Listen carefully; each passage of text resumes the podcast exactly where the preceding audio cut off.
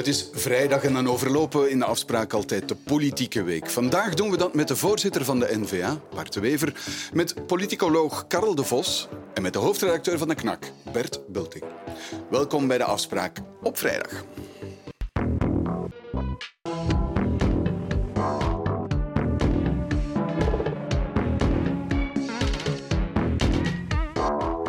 Goedenavond allemaal. Goedenavond, Bart de Wever.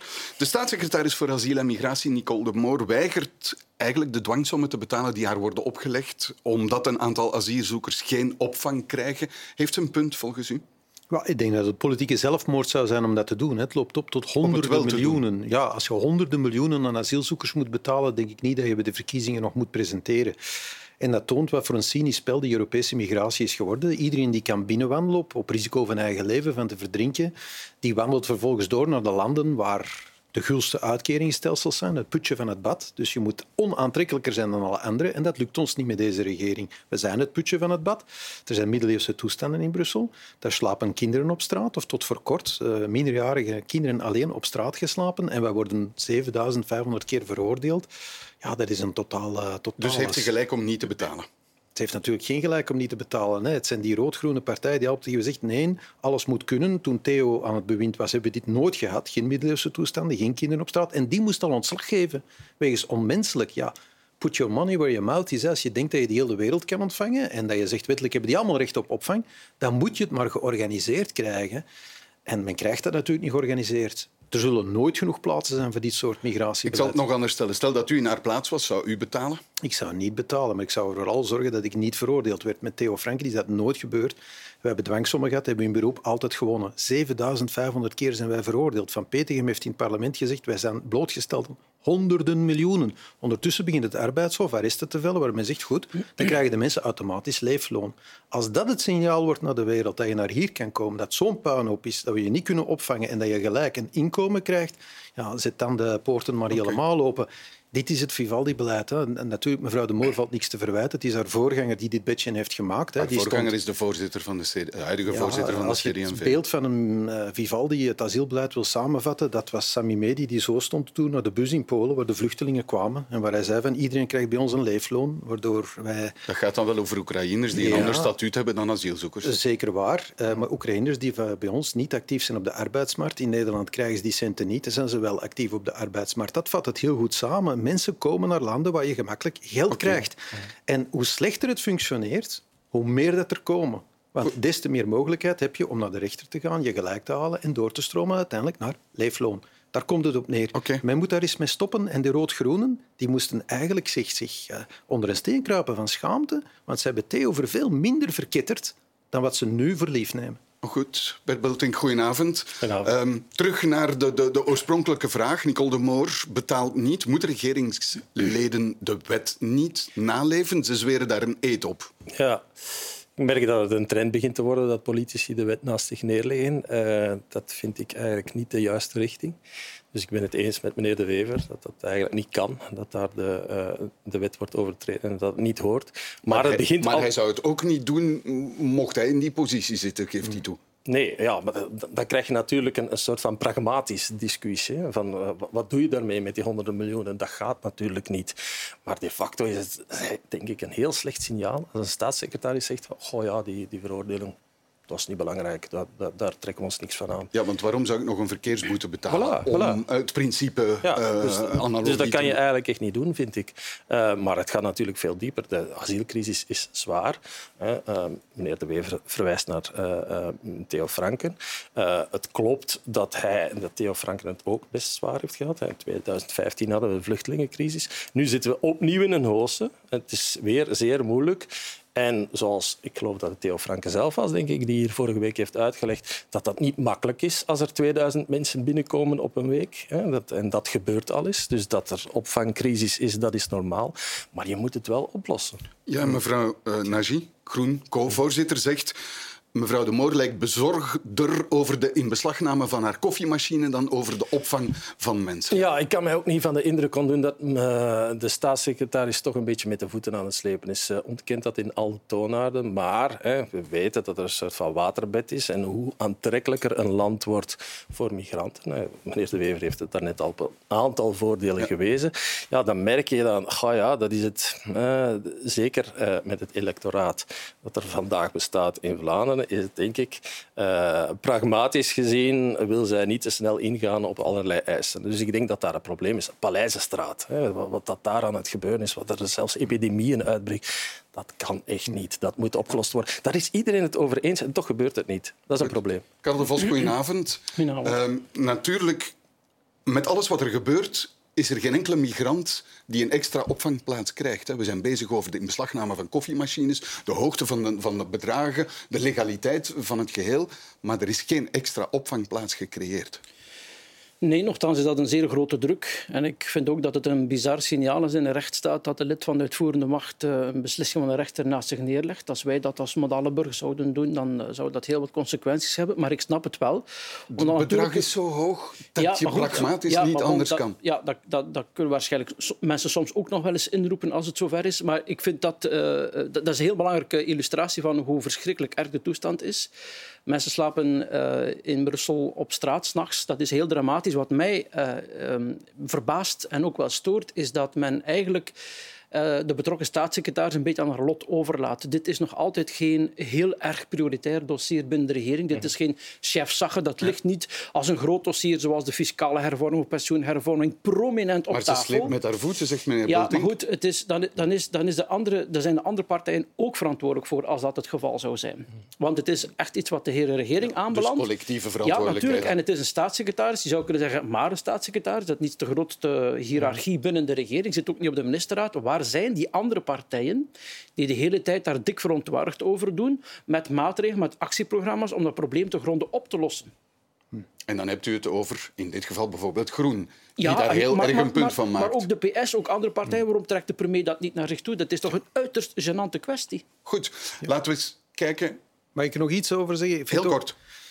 Dat migratiemodel is onhoudbaar. Als er morgen 100.000 is staan, moeten we die ook allemaal opvangen volgens de wet. Dus dat is onhoudbaar, dat men dat nu eindelijk eens beseft. Maar de partijen die dat niet willen, ja, die zijn nu niet op het appel. Ik zeg het nogmaals, we hebben nooit kinderen destijds alleen op straat laten slapen. Geen middeleeuwse toestanden. En dan nog werd Theo in een nazi-uniform door de Groenen online gezet. Waar zijn die vandaag? Die zitten in de regering. Waar zijn die? Wel ja, dat is wat ik bedoel. Oké, goed. Laten we dan even kijken naar een interview dat u verleden week in de krant De Tijd gaf. De opportuniteit om dit land legaal te hervormen is weg, zei u toen. En u pleitte voor een extra legale oplossing.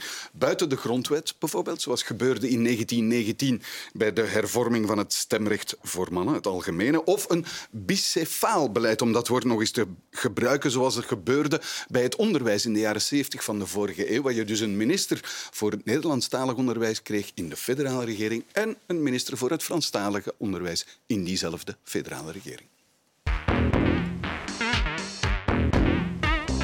Alle grote hervormingen zijn extra legaal ingevoerd en daarna gelegaliseerd. Dat is iets waar ik zelfs met Jean-Luc Dehane nog uitgebreid over gesproken heb. Een staatshervorming vergt twee dingen.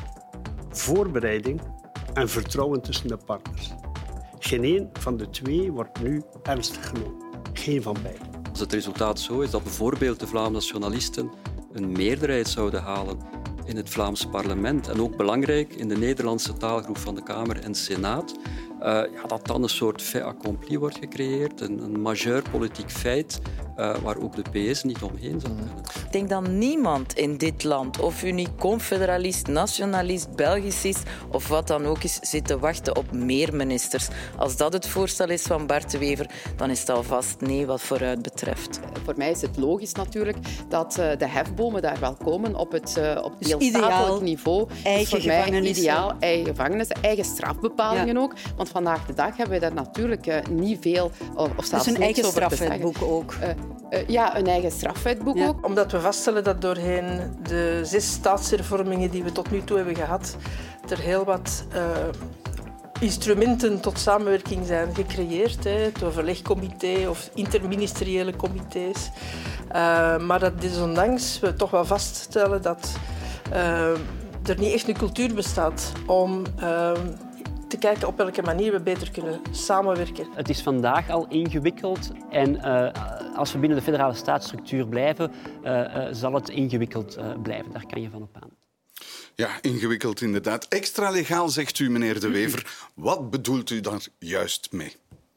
Daar bedoel ik mee dat het ondenkbaar is dat je nog 100 zetels gaat vinden na de volgende verkiezingen om een grondwettige staatsvervorming door te voeren. Er is niemand in deze studio die gelooft dat die er zullen zijn. Goed, maar dat is de analyse. u wil buiten de wet gaan, extra legaal. Wat bedoelt u daar dan juist extra mee, buiten de wet? Extra legaal is niet illegaal, voor alle duidelijkheid. Extra legaal is een weg die vaak gevolgd is in onze geschiedenis, met name in de staatsvervorming. Je hebt voorbeelden zelf aangehaald van de splitsing van de departementen onderwijs, cultuur. Dat is pas veel later in de grondwet dan verankerd, de gewestvorming.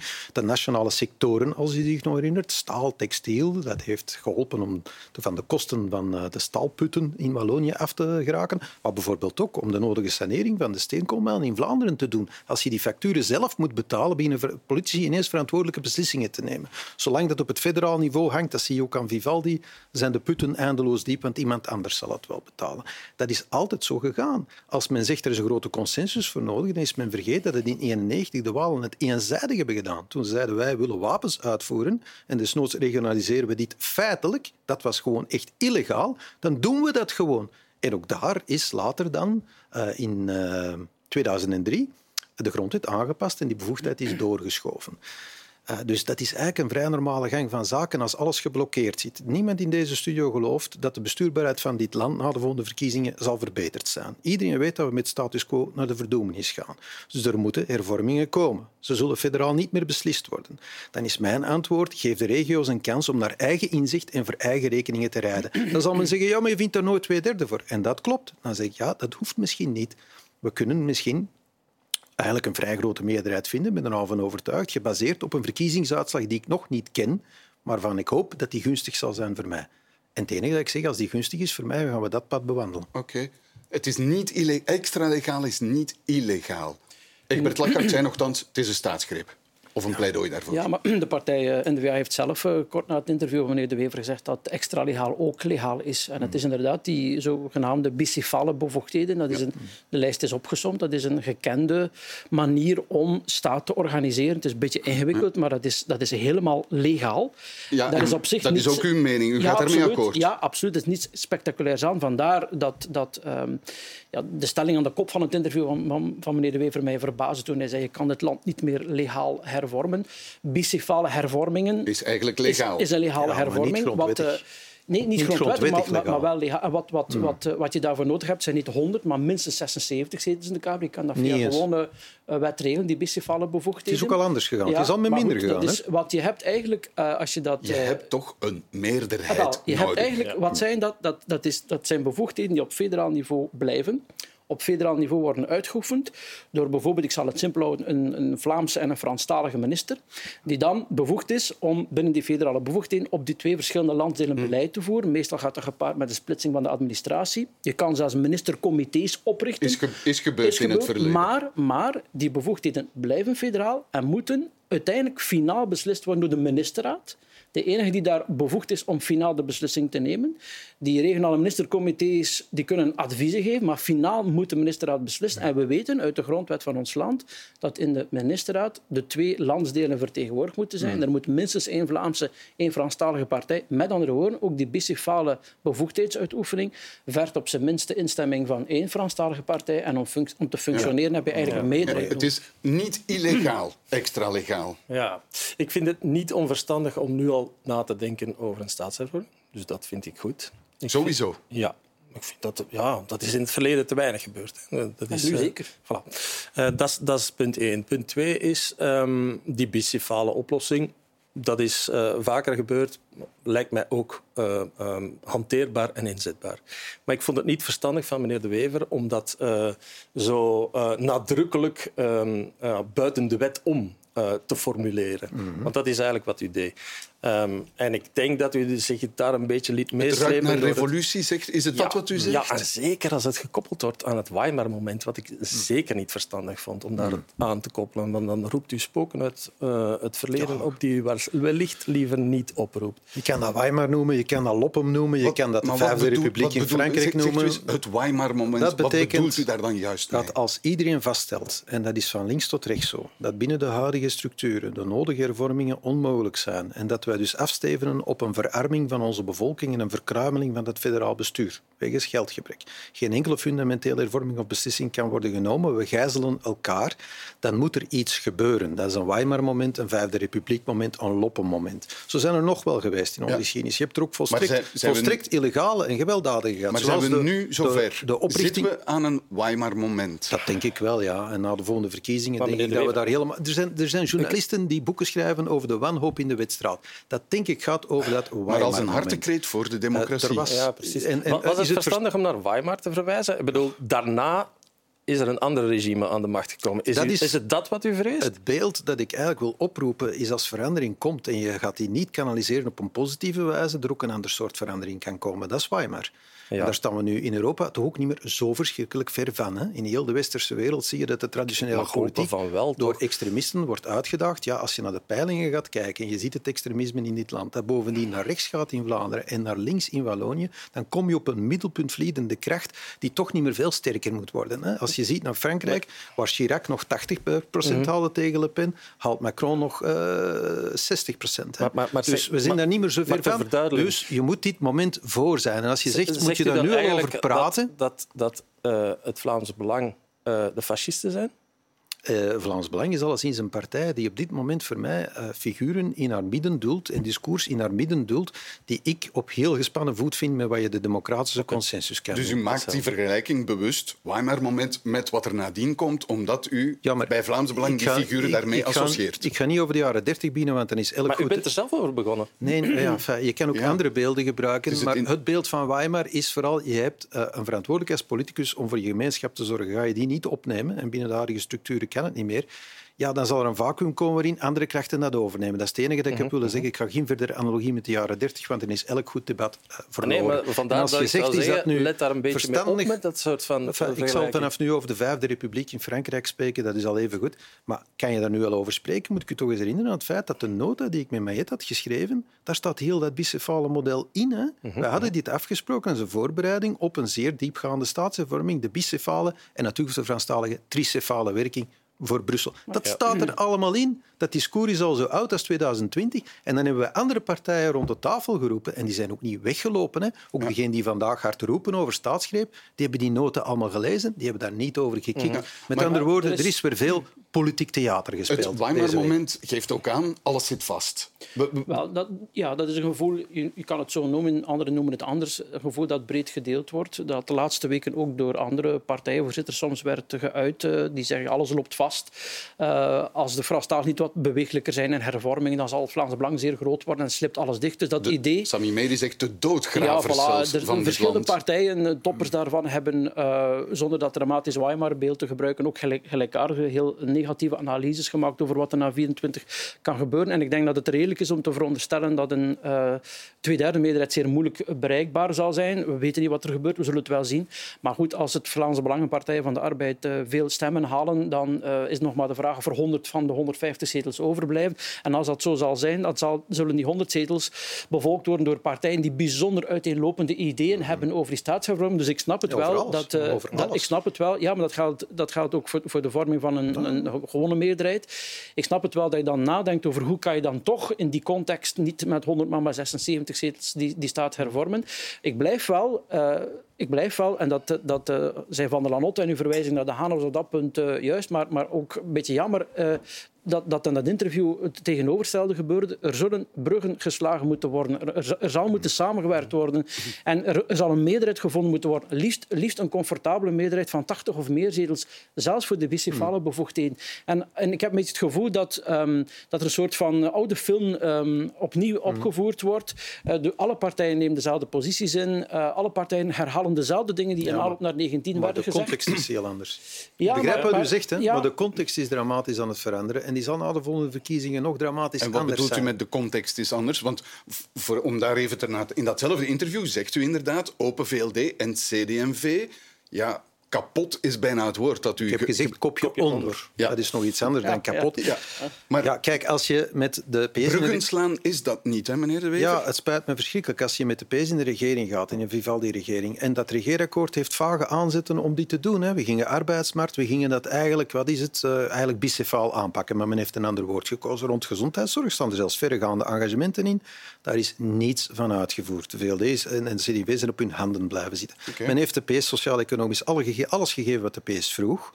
Eh, De langdurige werklozen zijn goed bediend, pensioenen, dat is allemaal geregeld. En men rekent nu op een soort menslievendheid van de PS om nog hervormingen aan de Vlamingen te gunnen. Ja, dat zal dus niet gebeuren. Hè. Luister naar meneer Mayet, die zegt gewoon, ik ga niets doen, niets doen wat Vlaanderen vraagt. Omdat de kiezer een andere context creëert. Ik heb ooit, ben ik sterker geweest dan u, dan zou je zeggen, dan heb je dat ook al gezegd. Maar dat was op het moment dat de traditionele partijen onder die roepo eigenlijk de verkiezingen gewonnen hadden. En ook met legitimiteit konden verder gaan. Mijn oproep aan de kiezer is om die context te veranderen.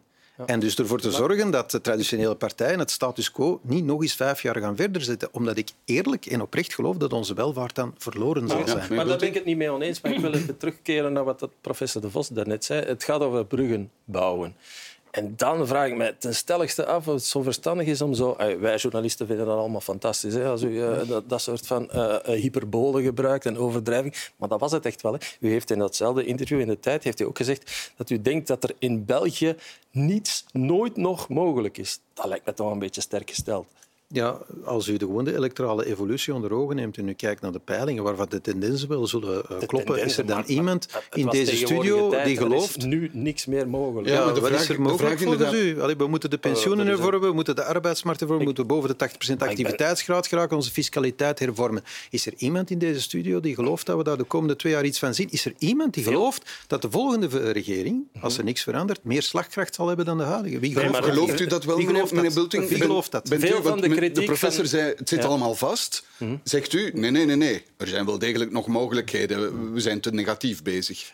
Ik denk dat het inderdaad aan het vastlopen is. Dus daar geef ik meneer De Wever gelijk. Ik denk alleen dat hij sterk overdrijft. Op dit moment zijn er nog wel dingen mogelijk. Ik deel veel eh, van de kritische opmerkingen eh, van N-VA en anderen ten aanzien van de federale regering. Eh, Bijvoorbeeld, om maar één ding te noemen, dat er veel te eh, ehm, onevenredig en, en onverstandig geld is uitgegeven om de energierekening te spijzen. Dat is een, eh, heel, eh, heel veel mensen die het niet nodig hebben, hebben het gehad. Bijvoorbeeld, dat is een, dat is een, een, een stevige kritiek. wat, maar, wat is, wat is maar- wel mogelijk? Wat, zeg, wat ziet u wel nog maar, mogelijk? ja, er is, als u zegt... Er is minstens wel wat, eh, eh, zijn wat crisissen opgevangen. Er is, eh, eh, de epidemie is opgevangen. Ja, maar, dat, maar dat is bij de Vlaamse Ik regering... me het- soms af journalisten- van de Vlaamse regering Ik is niet vraag me soms beter, af voor journalisten wat er nog moet gebeuren als je naar de OESO macro-economische statistieken gaat kijken. Neem die er eens bij. Wij zijn overal de slechtste of de voorlaatste. Hoogste overheidsuitgaven naar Frankrijk, maar we gaan die voorbij. Hoogste lasten op arbeid van de wereld met afstand. En dan nog het hoogste deficit. Lage investeringsgraad. Eh, sociale zekerheidskosten die gaan exploderen in de komende 15 maar u jaar. zegt, er is Allee, hoe diep moet je, hoe diep moet je eigenlijk in de afgrond hangen vooraleer dat jullie zeggen ah ja, nu zou er toch fundamenteel eens iets moeten veranderen. Maar er moet Stop veranderen. toch met dat Daar te vergelijken met. Vlaanderen. Vlaanderen is een entiteit die met Noordwest-Europese entiteiten kan vergeleken worden qua begroting en schuldgraad. Kijk eens naar de toestand van Wallonië. Dat Ik is zeg alleen, gebruik die hyperbolen niet zo makkelijk, want dat slaat geen bruggen. Daarmee komen we niet verder. hyperbolen die eigenlijk al in een akkoord stonden dat ik met de PS gesloten had, waar we al, al 73 zetels Nee, nee. voor hadden. Welke wonder moet dat slaan? In Wallonië heeft er nauwelijks iemand op gereageerd. Hè? En dat heeft niet te maken met het feit dat ze het niet gelezen hebben, maar ik denk dat ze het daar wel goed begrepen hebben. Maar ik denk, eh, een aantal er, eh, partijvoorzitters hier eigenlijk hysterisch doen Dat er nog een omdat ze het niet aantal, kennen eh, of omdat ze het niet willen. Dat Mag, je- mag je want de SERF, we zagen er net Caroline Kopers, zegt van ja, eigenlijk een oproep tot meer samenwerken. Wel. En dat is de verantwoordelijkheid Wel, ja. van bijvoorbeeld de NVA in de Vlaamse regering. Wordt daarvoor een stuk gesuggereerd, toch? Wel, ik denk dat er nog iets mogelijk is. De analyse dat het vastloopt na 24 is nu dominant, maar we zien het dan wel. Maar er is nog iets mogelijk, maar te weinig. Allee, we moeten eerlijk zijn, de hervorming die op dit moment in de federale regering eh, misschien in maart zullen gebeuren, daar zullen stapjes vooruit gezet worden, maar in het licht van wat er zou, moeten gebeuren, is dat veel te weinig. Maar wat hebben we daaraan als uh, elke dag uh, toplui in de politiek de hele tijd komen proclameren dat het allemaal vastzit, dat het geblokkeerd raakt. En ik snap het wel, die analyse kan op zich te, terecht en correct zijn, maar dan word je toch op een duur zelf spuugzat om daar de hele tijd naar te luisteren. Wat, we nodig hebben, dat zijn mensen die proberen om dat op te lossen, om daar uit te raken, om ja. ideeën te formuleren, om, om en, relaties en, uit te bouwen, om meerderheid te creëren, wat, wat er ook zal gebeuren. Ofwel, dat is, dat ofwel bicefaal, ofwel een gewone regering vormen, er zal een meerderheid nodig zijn. Dat is een kritiek op uw, uw houding, namelijk het altijd negatief voorstellen. Dat is eigenlijk wat u deed in dat interview in de tijd. Ik wijs op een realiteit. Ik probeer de politieke energie te ontwikkelen om die realiteit te veranderen. En ik sta tegenover realiteitsontkenners die fluiten in het donker en die zeggen met optimisme en goede wil gaan we er wel geraken. En we gaan wat beter samenwerken. Weet hoe lang dat ik dat al hoor, dat we beter moeten samenwerken in dit binnen land? Binnen de politiek heeft u gelijk, maar ik denk dat, niet, dat, dat de meeste mensen inderdaad overtuigd zijn van het feit dat er een nieuwe stap moet gezet worden. Dat klopt. Maar het, wat ik zo vreemd vond aan dat interview is ook dat het... Um, uh, u, u, maakt de juiste we zijn aan het vastlopen, maar dat gebeurt in buitenlanden ook, hè, die een veel minder complexe staatsstructuur mm. hebben. En wat is het recept dan aan staatshervorming? Mm. Ik denk dat er veel meer... Staatshervorming is deel van de oplossing, is... dat geloof ik wel. Maar er is veel meer nodig dan dat. Maar, ik denk dat even, meneer Bulting, stel dat Vlaams Belang en de PvdA samen tegen de 50 of 50 en meer zetels hebben, mhm. dan is weinig nog mogelijk. Hè? Absoluut. Dan loopt het mm. gewoon, terwijl we erop zitten kijken, loopt het vast. Hè? Ja, maar dan doe, mm. dan doe je wat je kunt doen uh, met, met de gewone meerderheid, zonder, zonder, zonder de 100 zetels. Dat, maar het punt is natuurlijk... Ja, maar is dat dan, uh, is dat ja, dan, die is dat dan Vivaldi 2? Ah, die, die, ja. die, die, kunnen al, maar daar heb je... Dat, dat is, is dus wat ik zeg. Ja, dat is, dat het punt. Maar je hebt daar sowieso een meerderheid voor nodig. En hoe je het nu draait of keert, vandaar dat ik zei, ik zie alles precies terugkomen. De kans is bijzonder groot dat uh, de leidende partij in Vlaanderen, ik ga ervan uit dat dat N-VA en de leidende partij in Franstalige België, ik vermoed dat dat de PS is, weer tot een overleg zullen moeten komen. Dan kunnen die teksten uit 19 nog eens van tafel uh, gehaald worden. Uh, maar dan ga je aan de ene kant, zegt meneer Magnet, ja, nee, ik ga die staatsgreep van, uh, van Bart de Wever niet steunen. Hmm. Dan zegt Bart de Wever, ja, maar ik ga niet met die, met die PS als eerste ministerscheep. Dus allee, dat, dat, ik, ik snap dat wel in dat pre-electoraal, wat geweldig vroeg op gang gekomen is, klimaat. Maar iedereen weet terwijl die mensen dat hmm. zeggen, dat vroeg of laat zo waarschijnlijk toch mhm. rond de tafel moeten.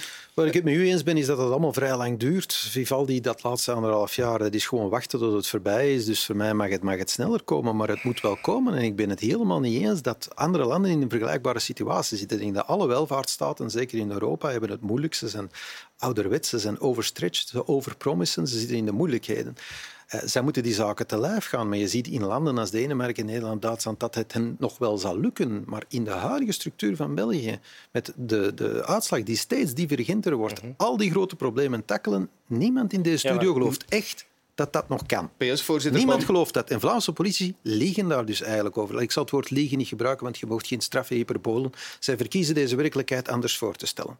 En een soort chaka-optimisme en we gaan beter samenwerken. We weten allemaal dat dat mhm. niet het geval zal zijn. Dus laat ons nu eens door de zure appel bijten. Mm, Paul Magnet, voorzitter van de PS, wil eerste minister worden. Kondigt aan dat hij dat zijn verantwoordelijkheid zou nemen mocht die kans zich voordoen.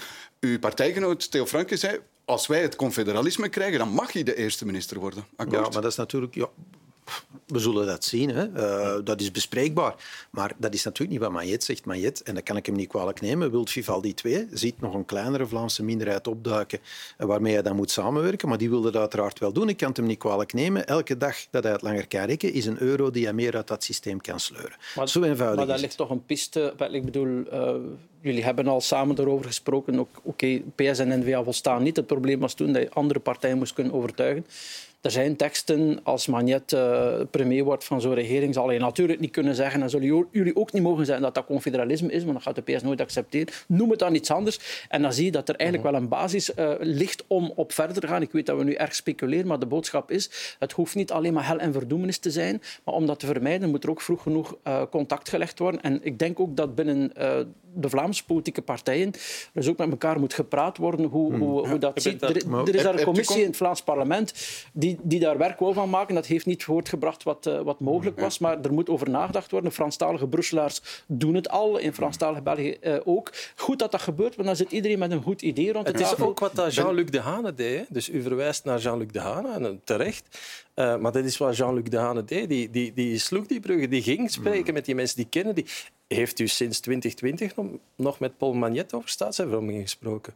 Daar ga ik u niet op antwoorden, want als dat zo was, dan ga ik dat echt niet aan uw neus Nee, hangen. maar bent u bruggen aan het slaan? Bent u ik ga daar niet op antwoorden, eh, Ivan, want eh, we leven in een realiteit die ook heel anders is dan tijdens eh, de periode van Dat Jean-Luc klopt. Dehane.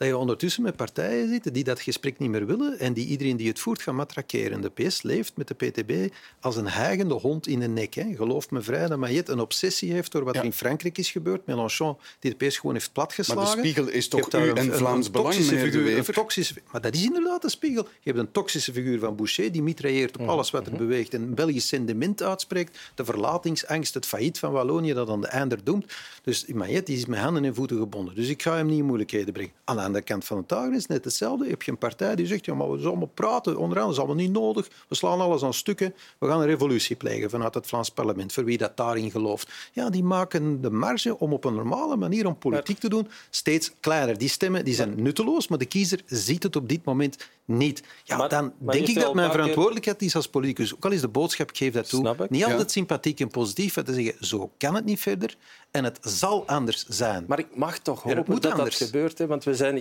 u heeft al een paar keer verwezen naar iedereen in deze studio. Jawel, iedereen in deze studio ziet wat er zal gebeuren. Professor De Vos heeft daarnet geze- eh, gezegd. Het zal gaan tussen NVA en PS. Naar alle waarschijnlijkheid zal daar de kiem van de oplossing moeten liggen. Dan mag ik toch hopen dat dat gesprek gevoerd wordt. En ik begrijp dat u dat niet wil zeggen, maar ik mag wel hopen dat het zo is.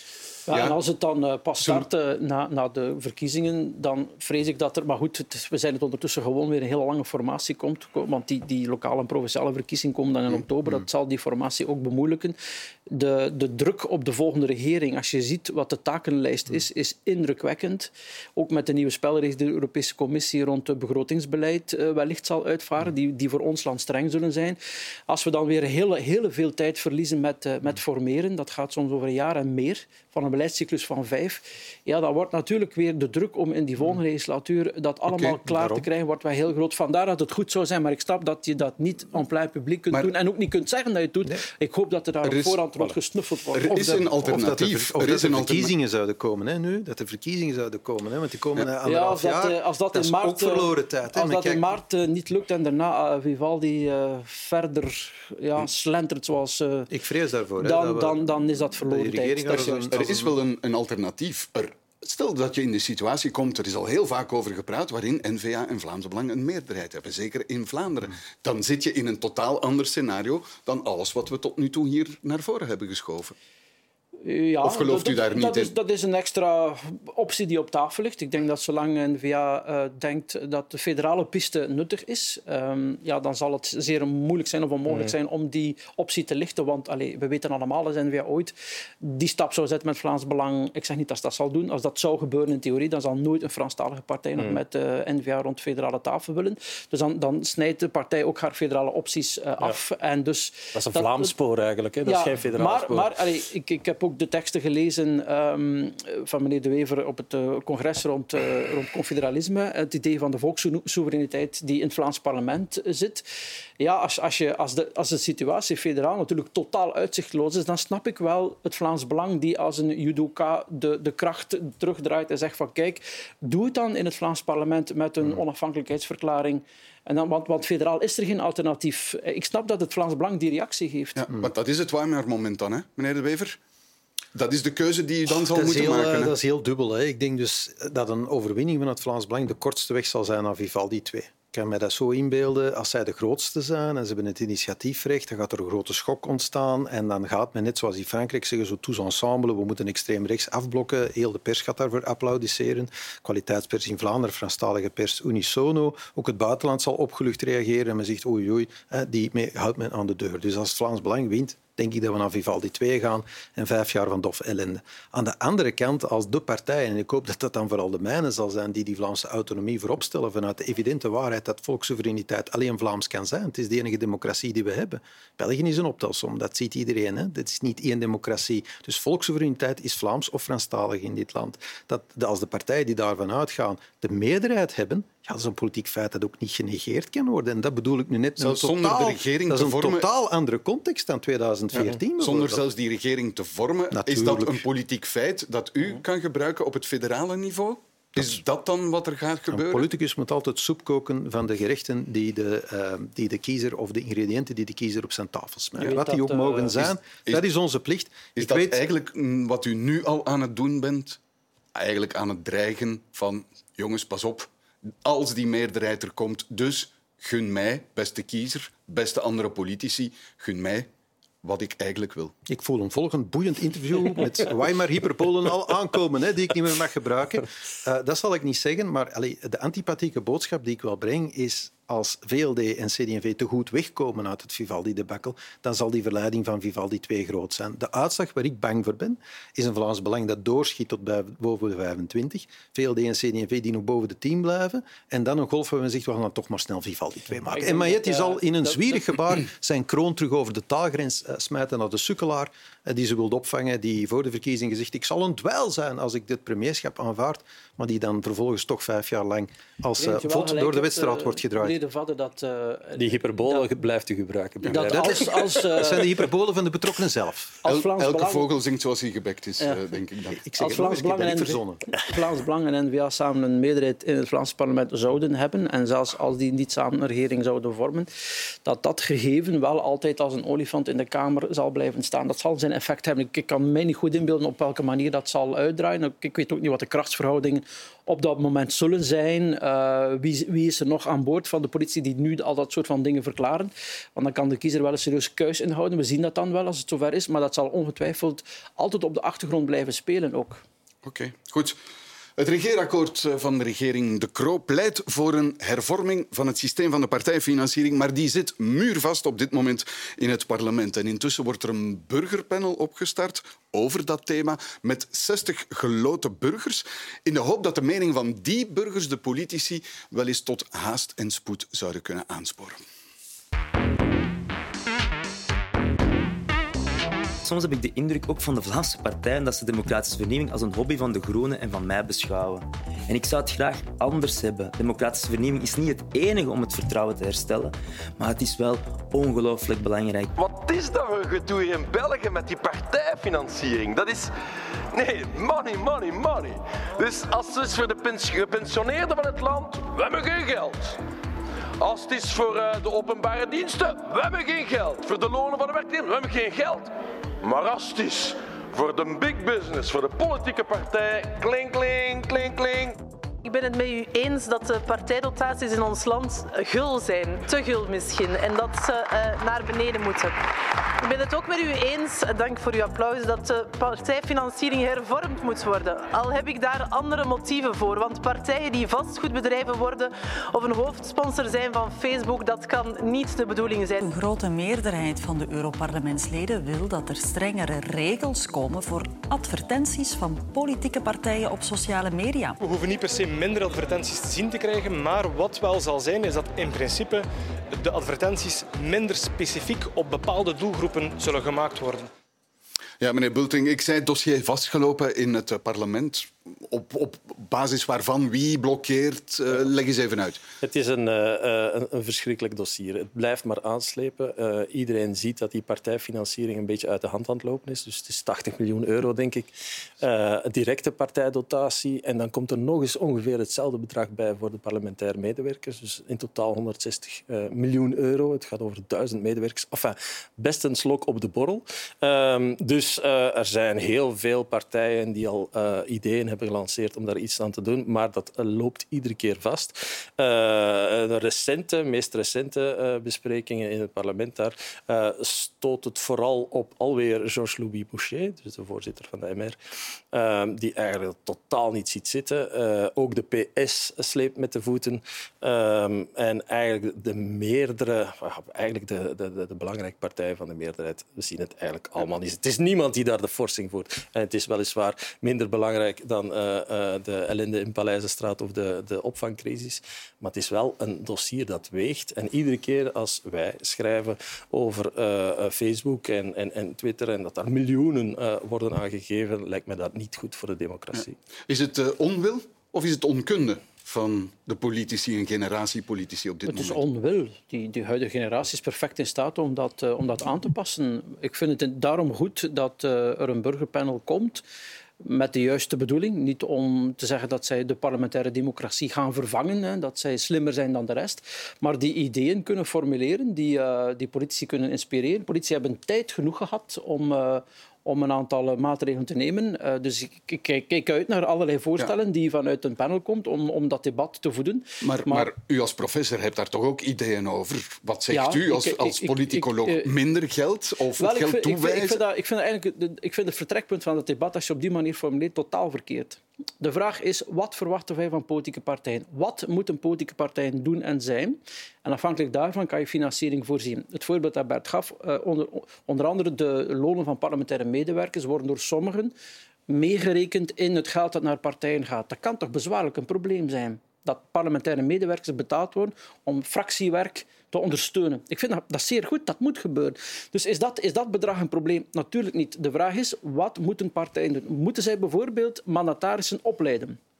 Als, als wij vinden dat partijen hun mandatarissen moeten opleiden en dat dat geen overheidstaak is of geen taak van de instelling waar die mensen in zetelen, dan moeten die partijen er natuurlijk geld voor krijgen. We verwachten ook dat partijen een studiedienst hebben. We verwachten ook dat partijen uh, communicatie opzetten en interactief met burgers praten en communiceren. Dus daar kan allemaal geld voor uh, voorzien worden. Maar het begint met de vraag, wat willen wij van de partijen? Waarvoor hebben ze centen nodig en waar niet? En ik vind dat tot nu toe het debat veel te veel gevoerd is in termen van het naar beneden zien te halen, een aantal uitgaven limiteren. Ik denk dat dat moet gebeuren, maar het fundamentele debat wordt daarmee ontweken. Ja, wat denkt u, meneer De Wever? Want de N-VA is de grootste slok op, als je dat woord uh, uh, wil Mag gebruiken. ja, ja. Uh, en slaagt er ook zelfs in om een heel vermogen op te bouwen, eigen gebouw, spaarpot, ga, Ja, ga zo zijn maar door. een, eh, Dus wat is de positie van de N-VA daar? Wij zijn een goede huisvader. Hè. Ik heb die partij nooit laten uittuinen met allerlei personeel. En, en wij krijgen inderdaad riant middelen. Dat is te veel. De gemakkelijkste oplossing, denk ik, is niet indexeren gedurende een aantal jaar. Dat is de zachte sanering. Doe dat twee legislaturen, doe dat drie legislaturen. Dan zie je dat gedrag, bedrag zachtjes smelt en kan iedereen zich aanpassen. Dat is natuurlijk Degene, wel makkelijk eh, voor degene die het meeste krijgt. Ja, maar ik heb die wetgeving nooit gestemd. Die wetgeving is door de grote traditionele gestemd toen zij nog groot waren. Wij genieten er nu van, wij hebben die nooit gestemd. Wij hebben elke wet voor de vermeerdering, want dat is nog fel vermeerderd, hebben wij altijd tegengestemd. In de provincie Antwerpen, waar we dominant zijn, hebben we dat afgeschaft. Want er bestaat ook op provinciaal niveau nog eens financiering op Vlaams niveau. Met de staatshervorming heeft men dit uitgebreid. Waarom? Wat de kiezer heeft weggenomen, dan heeft men eigenlijk via de belastingbetaler teruggenomen. Zo eenvoudig is het. Die partijen zijn grote bedrijven, hebben veel personeel. De kiezer stond het niet meer toe en ze hebben eigenlijk de overheidskraan opengedraaid. Ja. Ik heb die naar waarheid nooit opengedraaid. Ik denk de indexering is de beste manier om ze terug te draaien. Calvo stemt daar consequent tegen, maar voert hij dan een grote show op. En dat burgerpanel, dat vind ik het dieptepunt. Dat is zoals het burgerpanel dat de staatshervorming ging voorbereiden. Daar hebben ze 2 daar miljoen uitgegeven. Zo, ik wil daar, even- komt, daar komt helemaal niks van. Over die partijfinanciering, want niet-indexering is niet de grote hervorming. Hè? Nee, hè, dus eh, je ziet dat bijvoorbeeld eh, Partij van de Arbeid of het Vlaams Belang die pleiten voor een halvering van de dotatie. En die gaan veel verder, maar dat is natuurlijk makkelijk, want die zitten in de oppositie en die weten dat dat toch nooit zal uitgevoerd worden. Dus in die zin vind ik dat een realistisch voorstel eh, eh, van, van meneer De Wever. Wat professor De Vos eh, vertelt over eh, die medewerkers, daar wil ik toch nog even op reageren. Dat klopt ook niet helemaal. Dus inderdaad, het is goed dat er parlementair medewerkers zijn. Maar wat partijen aan het doen zijn, is die, is die medewerkers Ja, gebruiken ja, ja. voor een secretariaat en voor promo en voor communicatiediensten enzovoort. enzovoort. En dat lijkt mij geen goede zaak te zijn. Studiedienst is toch niet verkeerd. Hè? Een studiedienst, Partijen, daar, een goeie- daar, daar heb ik Maar het niet inderdaad over. het is oneigenlijk gebruik en het is te veel. Laten we wel wezen, een grotere punt, dat ook nog wel even moet gemaakt worden hier, denk ik, is uh, het is wel goed dat er een partijfinanciering is en dat het dus niet, zoals in Amerika, via uh, En bedrijven... zoals in het verleden... En zoals in het verleden, Maar- inderdaad, Augusta Maar ziet u welke, welke onzinnige discussies we eigenlijk terechtkomen als we die essentie vermijden? Hoeveel minder is goed?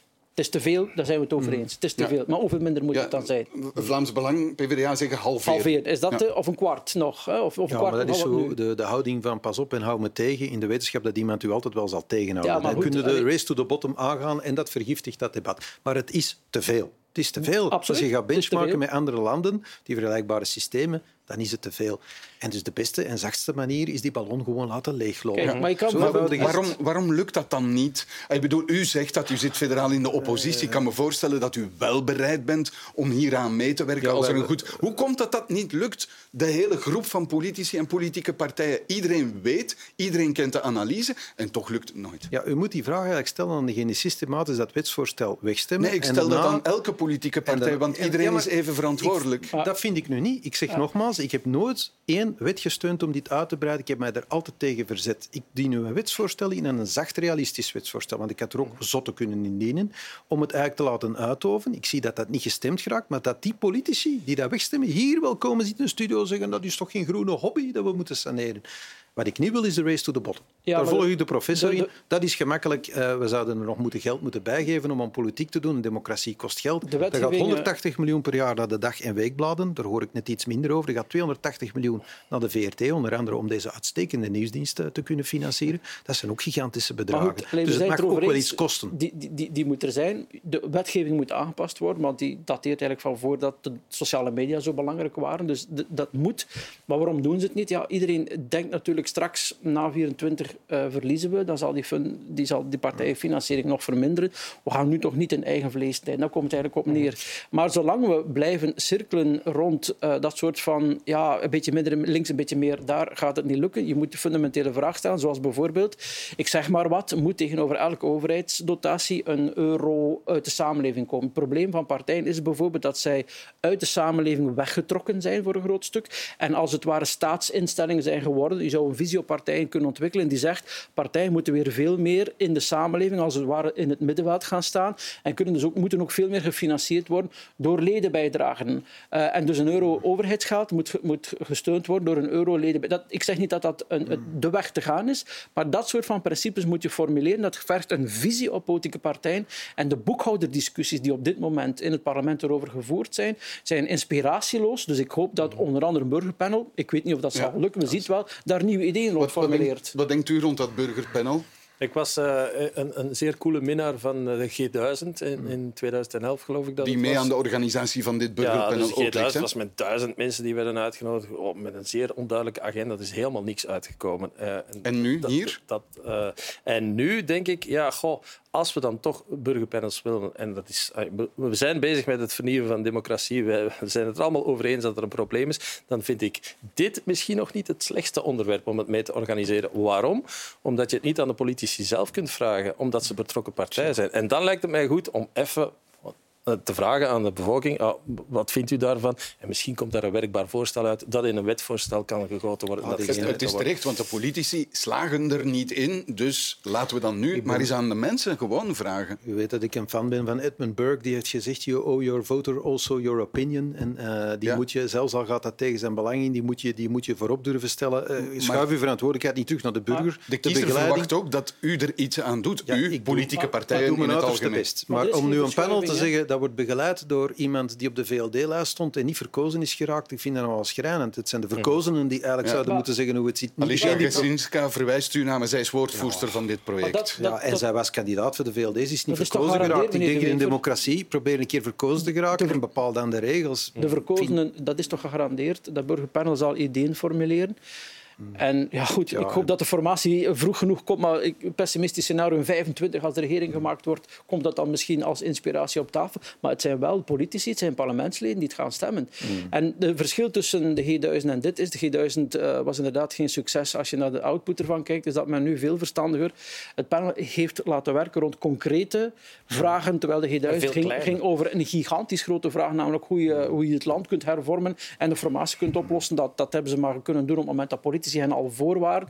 Dit is, dit is interessanter omdat het specifieker is en we zien wat eruit komt. Ja, maar ja, ik begrijp dat u beiden daar wel iets van verwacht. Dus als Ik verwacht resultaat. daar wel iets van, maar niet Ja. gigantisch veel. Nee, ik verwacht daar een aantal goede oplossingen en ik verwacht ook dat er een soort van debat kan gevoerd En dan worden. leggen we apart. eh, Want ik denk dat zelfs meneer De Wever op, op die top gaat spreken. De voorzitters zijn uitgenodigd, als ik me niet vergis. Ik verneem dat nu van u. Ja. Ah, maar dan, eh, dan zal dat in uw mailbox zitten, vermoed ik. Ik vind dat Eh, allemaal veel, moeite, goed, veel moeite voor iets wat wel, evident maar- is. Niet indexering, bouw dat gewoon af tot een bepaald Maar punt en is- klaar. dat is- dat is- Benchmark met het buitenland, leg een paar regels op van besteding en klaar. Alle andere systemen, ik heb er een paar horen noemen, moet ik u waarschuwen, is een zeer fraudegevoel. Maar als, zeer als het burgerpanel tot die conclusies komt, dan kan u dat ook alleen Ja, maar maar waarom hebben we die dan nodig? Je hebt het burgerpanel over de staatsvervorming, 2,1 miljoen euro. Toevallig hetzelfde bedrag als wij aan het verhaal van Vlaanderen hebben gegeven. Daar worden we nu al weken voor gematrakeerd. Ik vind het nogthans prachtig. 2 miljoen aan een burgerpanel, wat gaat daaruit komen? Wat gaat daaruit komen? Niets. Dat- Niets allee, gaat daaruit dat komen. dat burgerpanel en nu is, hebben we er eh, weer is een. Goed, flop, als er iets maar- uitkomt, we zullen dat met aandacht Voilà, bekijken. voilà. Maar even goed kunnen we volgende week stemmen in het parlement en is dat opgelost. En hoor. dit Ja. wordt door privé uh, mensen gefinancierd. Hè. Dus dat is, het is veel kleiner, veel kleinschalig. Ik denk dat er weinig En ik denk, dat we moeten een beetje consequent zijn als we vinden dat uh, de rol van burgers groter is dan om de vijf, zes jaar gaan stemmen. Dan moeten we ook een zekere ruimte voilà. creëren om hen te laten participeren. En op het einde moeten mm. de rollen ja. duidelijk zijn. Finaal zijn het de volksvertegenwoordigers die de beslissingen nemen in het parlement. Mensen die via het kiesproces verkozen zijn, zij gaan finaal op de knoppen. Dan moet je het op een totaal andere manier doen. Het Oosterbeeldproject is de perfecte illustratie van hoe dat kan. Dat was helemaal vastgelopen omdat het top-down was. We hebben dat heropgepakt toen ik burgemeester werd en zijn eigenlijk een grote consensus gaan zoeken met burgerbewegingen. En wij hebben van, van de bodem naar de top dat opgebouwd. En uiteindelijk wordt dat in het parlement gestemd. Mm. Dit is gewoon uw verantwoordelijkheid die je niet aan kan gewoon schuiven naar, ja, een, naar een orgaan dat niet verkozen is. laat dat ja. daar maar wat sudderen en dan komt dat terug. Enfin, je voelt toch gewoon dat dat een abdicatie is in plaats van verantwoordelijkheid. Okay, in, in, juni zouden we moeten weten wat uh, die 60 mensen als ideeën uh, naar voren hebben geschoven. En dan zullen we de reacties van de politici wel krijgen. Goed, het is het einde van deze afspraak op uh, vrijdag. En daarmee is weer een politieke week netjes neergelegd. En zoals altijd dank ik mijn gasten voor de deskundige hulp daarbij. Bart de Wever, Karl de Vos en Bert Bultink. En u, dames en heren, dank dat u er opnieuw bij was. Tot volgende week.